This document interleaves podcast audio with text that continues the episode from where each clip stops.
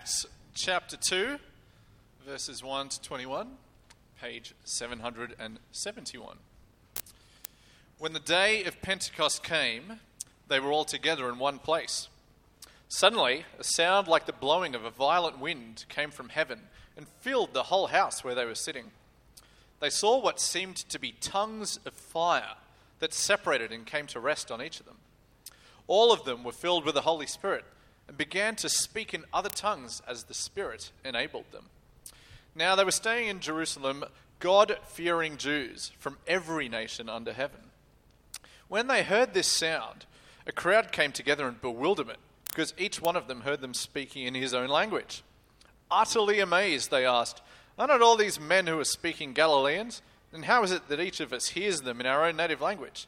Parthians, Medes, and Elamites, residents of Mesopotamia, Judea, Cappadocia, Pontus, and Asia, Phrygia and Pamphylia, Egypt, and the parts of Libya near Cyrene, visitors from Rome, both Jews and converts to Judaism, Cretans and Arabs.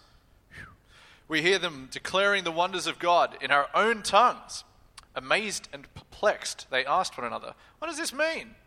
Some, however, made fun of them and said, They've had too much wine. Then Peter stood up with the eleven, raised his voice, and addressed the crowd Fellow Jews, and all of you who live in Jerusalem, let me explain this to you. Listen carefully to what I say. These men aren't drunk as you suppose. It's only nine in the morning. No, this is what was spoken by the prophet Joel. In the last days, God says, I will pour out my spirit on all people. Your sons and daughters will prophesy. Your young men will see visions. Your old men will dream dreams. Even on my servants, both men and women, I will pour out my spirit in those days, and they will prophesy.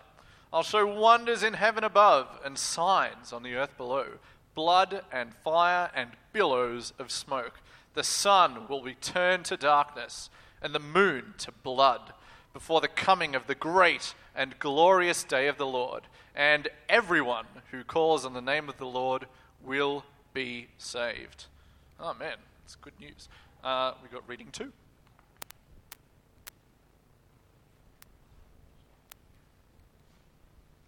Hi, my name's Lavinia, and I'll be reading from Galatians. It's on page 826.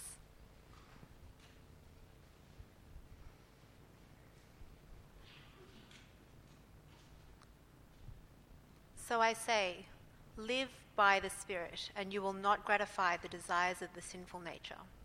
For the sinful nature desires what is contrary to the Spirit, and the Spirit what is contrary to the sinful nature. They are in conflict with each other, so that you do not do what you want. But if you are led by the Spirit, you are not under law. The acts of the sinful nature are obvious sexual immorality, impurity and debauchery idolatry and witchcraft, hatred, discord, jealousy, fits of rage, selfish ambition, dissensions, factions, and envy, drunkenness, orgies, and the like. I warn you, as I did before, that those who live like this will not inherit the kingdom of God.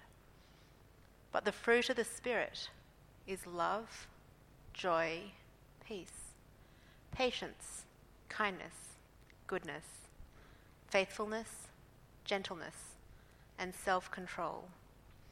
Against such things there is no law. Those who belong to Christ Jesus have crucified the sinful nature with its passions and desires. Since we live by the Spirit, let us keep in step with the Spirit. Let us not become conceited, provoking and envying each other. Thanks, Lavinia.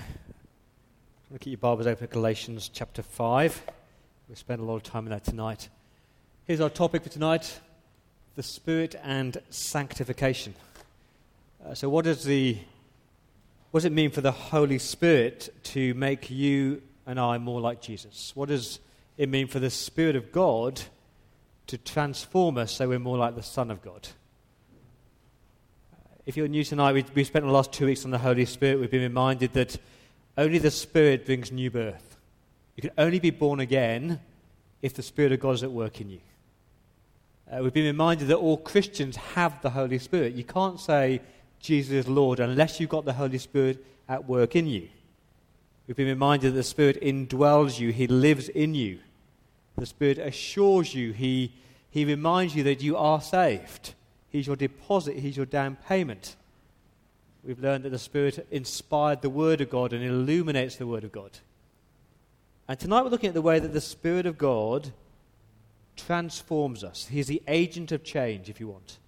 The way that the God's Spirit produces in you and me the, the character traits of our Lord Jesus Christ. You see, if you're claiming to be a Christian, if you're claiming to trust in Jesus, if you're claiming to have the Spirit of God living in you, then people should notice a difference, shouldn't they? If the Spirit of God is at work in you, there should be a huge difference between you and the person who doesn't claim to follow Jesus and have the Spirit living in them. If you're a Christian tonight, I hope you've asked these kind of questions. Do you ever sort of ask why? Why do I still mess up? I want to be more like Jesus. I, I, want to be more gentle and more kind and more patient and more loving. That's what I really, really want. But I just keep messing up. Or you know, why do I still struggle with that sin that 10 years ago I struggled with? Why hasn't God fixed that yet? I hope you ask those kind of questions because if you're a Christian, you, your life is a bit like you know, Dr. Jekyll and Mr. Hyde. You know, Dr. Jekyll, who's that respectable, upright, polite, lovely doctor. But then he's got this alter ego, Mr. Hyde, who's repulsive and immoral and violent. And, and that is us, isn't it? On, on the outside, we can all present ourselves as being upright and moral and lovely people, but we all know within each one of us, you and me, there's that ugly side, that inner beast, if you want. And the Bible calls that your sinful nature. Look at Galatians 5, verse 16. He says, I, I say, live by the Spirit, and you will not gratify the desires of the sinful nature. For the sinful nature desires what is contrary to the Spirit, and the Spirit what is contrary to the sinful nature. They're in conflict with each other, so that you do not do what you want. Isn't that your life and my life? That battle every day. Oh, the good that I want to do, I don't do, and the, the stuff that I don't want to do, I keep on doing. That fight, that battle, that conflict between your old nature, called your sinful nature, and your new nature, called the spiritual nature. I'll be quite bold. If you never struggle with this, if you never battle like this, I have to really question whether the Spirit of God is in you. Because the normal Christian experience, the everyday Christian experience, is this constant battle between your sinful nature and the spiritual nature. That's what we're looking at tonight. How, how the Spirit's at work in us to help us win that battle. If I said to you tonight, uh, what is God's will for your life? What is God's will for your life? What does God want in you? The, Bible doesn't talk about what God wants in terms of your work life or exactly who you should marry or exactly where you live. But the Bible does tell you what God's will is for your life. It's here in 1 Thessalonians. God's will is that you should be sanctified, you should be more like Jesus. Now, that word sanctified means to be set apart, means to be separate. It's the same root as the word holy.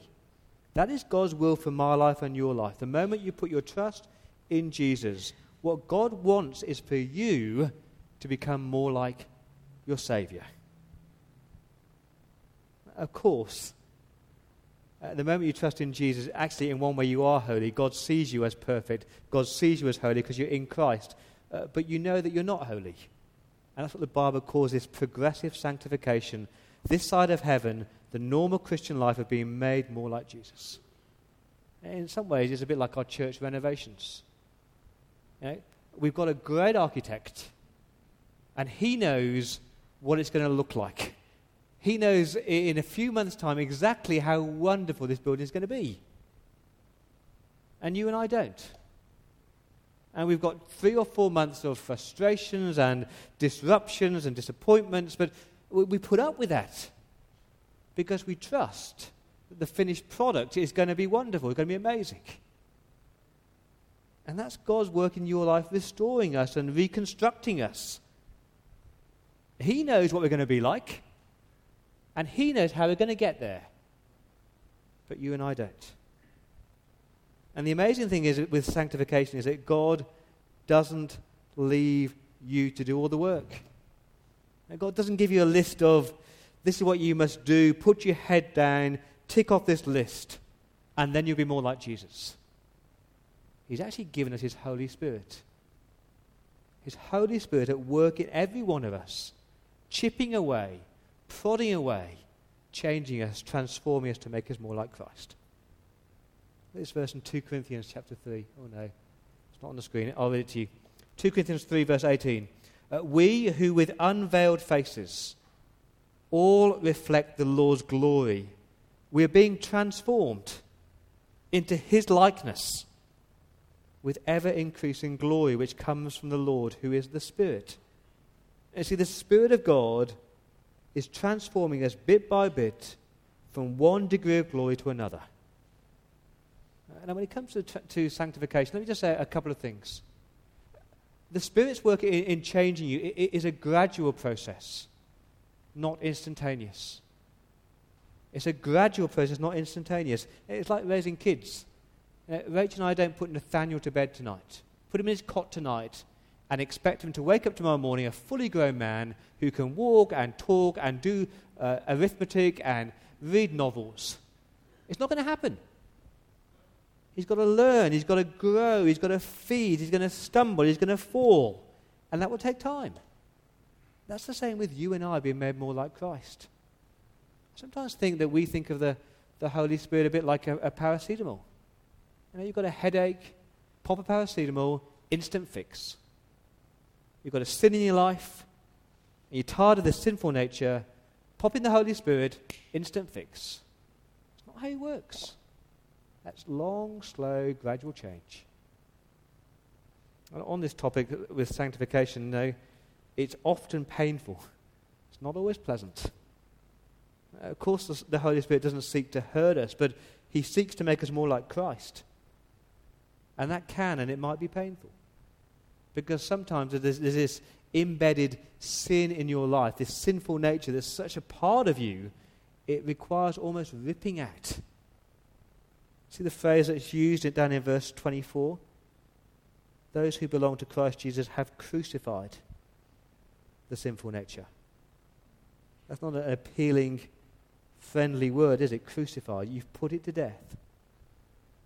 You know, sometimes the Spirit of God needs to take you through trials and tests and sufferings and hardships just to make you more like Christ. Remember that quote from two weeks ago? The Spirit leads us in the way of the cross.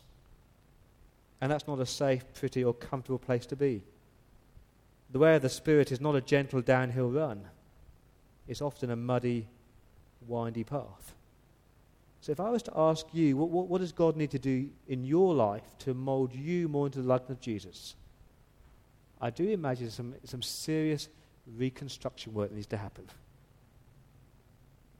So that's God's will.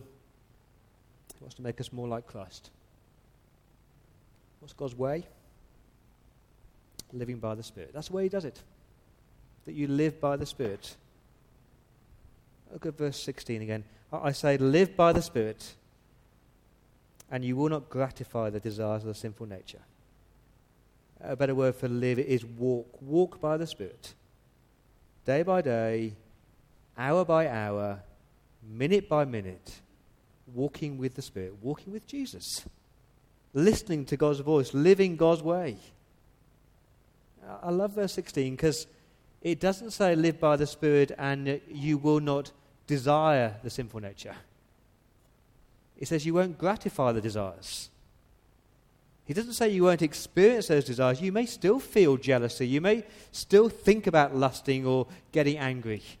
You may feel the temptations, but you don't act on them if you're living by the Spirit. You don't indulge them. But the fight's real. You know, remember the story of the man who took his two dogs to the dog fight every week? One black dog, one white dog. Week after week after week, Saturday mornings down to the dog fights. And one week the black dog won, the next week the white dog won. The next one week the black dog won, the following week the white dog, black dog, white dog, black dog, white dog. And someone said, How do you do this? How on earth do you, do you make sure that one week the black dog wins, then the white dog? I said, Oh, it's really easy. Now, uh, from Sunday onwards, I, I, I starve one of the dogs and I feed the other. And the one that I feed always wins the following week because he's stronger. And Paul is kind of saying that about you that, and me, that the one that we choose to feed will be stronger. And if you choose to feed your sinful nature, then the sinful nature will have a control over you. But if you choose to feed your spiritual nature, then you start to live by the Spirit. I love what Augustine said. He says, Love God and then live as you please. Love God and live as you please. Because if you're really loving God, you can live as you please because you're living by the Spirit. What does it mean to live by the Spirit? I want to look at five phrases that are often misunderstood. Here's the first one To live by the Spirit means that you keep in step with the Spirit. That's a phrase used down in verse 25. Since we live by the Spirit, let us keep in step with the Spirit. Let us walk in His footsteps. Let's follow what He does what's the, what's the work of the Holy Spirit? What's his, his primary work? Remember that? It's to glorify Jesus, to magnify Jesus. Whatever the Spirit does, He's doing it so that Jesus is magnified. And so if you're keeping in step with Him, your life will be magnifying Jesus. Have you ever seen those armies that are marching? And all the soldiers marching in exact time with each other they choose to march in time because you know, it, it, it, works. If, if they chose not to march in time, there'd be utter chaos. And what God is saying to us tonight, when you keep in step with the Spirit, uh, when you talk to God and when you uh, follow what the Word of God says, and when you cry out to God and when you keep your eyes fixed on Jesus, uh, then the Spirit's working in your life. Then you'll become more like Jesus. And I'm sorry to be rude, but the problem with us is that most of us are like those untrained dogs that you see. You know, you see those untrained dogs with their poor owners. And one minute that, that, that dog is dragging their owner off the curb, and the next minute it's sniffing at dog muck, and the next minute it's wrapped around a, a lamppost, and you're thinking, oh, that stupid dog. And that is like us. The Spirit's trying to lead us. The Spirit's trying to direct our paths. But like untrained dogs, we, we're sniffing at muck and we're getting tired of around lampposts because we're not keeping in step with Him. What does it mean to keep in step? Say in verse 24. I think that's my son screaming out there. Uh, 24. Those who belong to Christ Jesus have crucified the sinful nature. To, to keep in step with the Spirit means you daily put to death your sinful nature. All the things mentioned in verses 19 onwards sexual immorality, impurity, debauchery, idolatry, witchcraft, hatred, discord, jealousy, fits of rage, selfish ambition, dissensions, factions, and envy, drunkenness, and orgies, and the like. You know which, which words scare me the most in that list? It says very last three, and the like. Paul is saying, this is not an exhaustive list. This is just scratching the surface. Oh, I don't know what it is in your sinful nature that you to put to death, but there'll be something there. See, see, you need to, to walk in step with the Spirit. Let Him change your desires, empower you not to gratify those desires, starve the sinful nature, and feed the Spirit. He's dynamite. Just keep in step with Him. Here's my second phrase don't grieve the Spirit. You ever heard that phrase, grieve the Spirit? This is the context, Ephesians 4, verse 30. Do not grieve the Holy Spirit of God, with whom you are sealed for the day of redemption. get rid of all bitterness and rage and anger. And what he's saying is that your attitudes and your actions and your anger and your relational breakdowns, they can grieve the Spirit. You've got the spirit of peace living in you. You've got the spirit of unity living in you. You've got the spirit of truth living in you. So when we're disunited and we lie and we are greedy and we are angry and we're full of bitterness, the Spirit of God is grieved. He's not saying you lose the Spirit. You're sealed with the Spirit. You don't lose the Spirit, but you do grieve the Spirit. You cause him pain. You cause him sadness. How do you make sure that you're not grieving the Spirit in your life? Again, I think it's a lot to do with your sin. Clearing your clogged pipes, doing the maintenance work to get rid of all the ways that you're not pleasing God.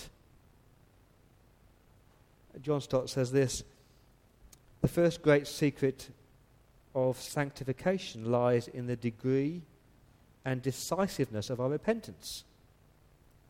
If besetting sins persistently plague us, it's either because we've never truly repented or because having repented, we, we, haven't maintained our repentance. It's as if, having nailed our old nature to the cross, we keep wistfully returning to its scene of execution and we begin to fondle it and long for its release and even try, try to take it down from the cross.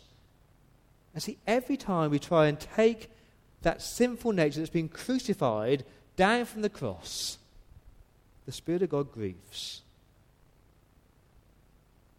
How else is the Spirit going to make you more like Jesus? Don't quench the Spirit. 1 Thessalonians 5 says this Do not put out the Spirit's fire. Don't treat prophecies with contempt. Test everything, hold on to the good, and avoid every kind of evil. Uh, what he's saying is the Spirit of God is at work in you, desiring to make you more like Christ, but sometimes uh, you can like pour cold water onto him and try and stop him. Let's be honest, there, are some times when we actually don't want to be more godly. There are some times we actually quite like our sinful nature. Could it'd be quite satisfying? And Paul says, no, you can quench the Spirit's fire. how do you put out a fire? There's two ways to put out a fire. You either cut off the power supply, the fuel supply, or you smolder it. And it's the same with us. You know, you put out the Spirit's fire by cutting off the fuel supply you, you don't open the Word of God, so you, you're not being fed. And so the Spirit can't actually make you more like Jesus. Or, or someone has a word of prophecy to you, they have a word from God for you, but you refuse to listen. You cut off that fuel supply.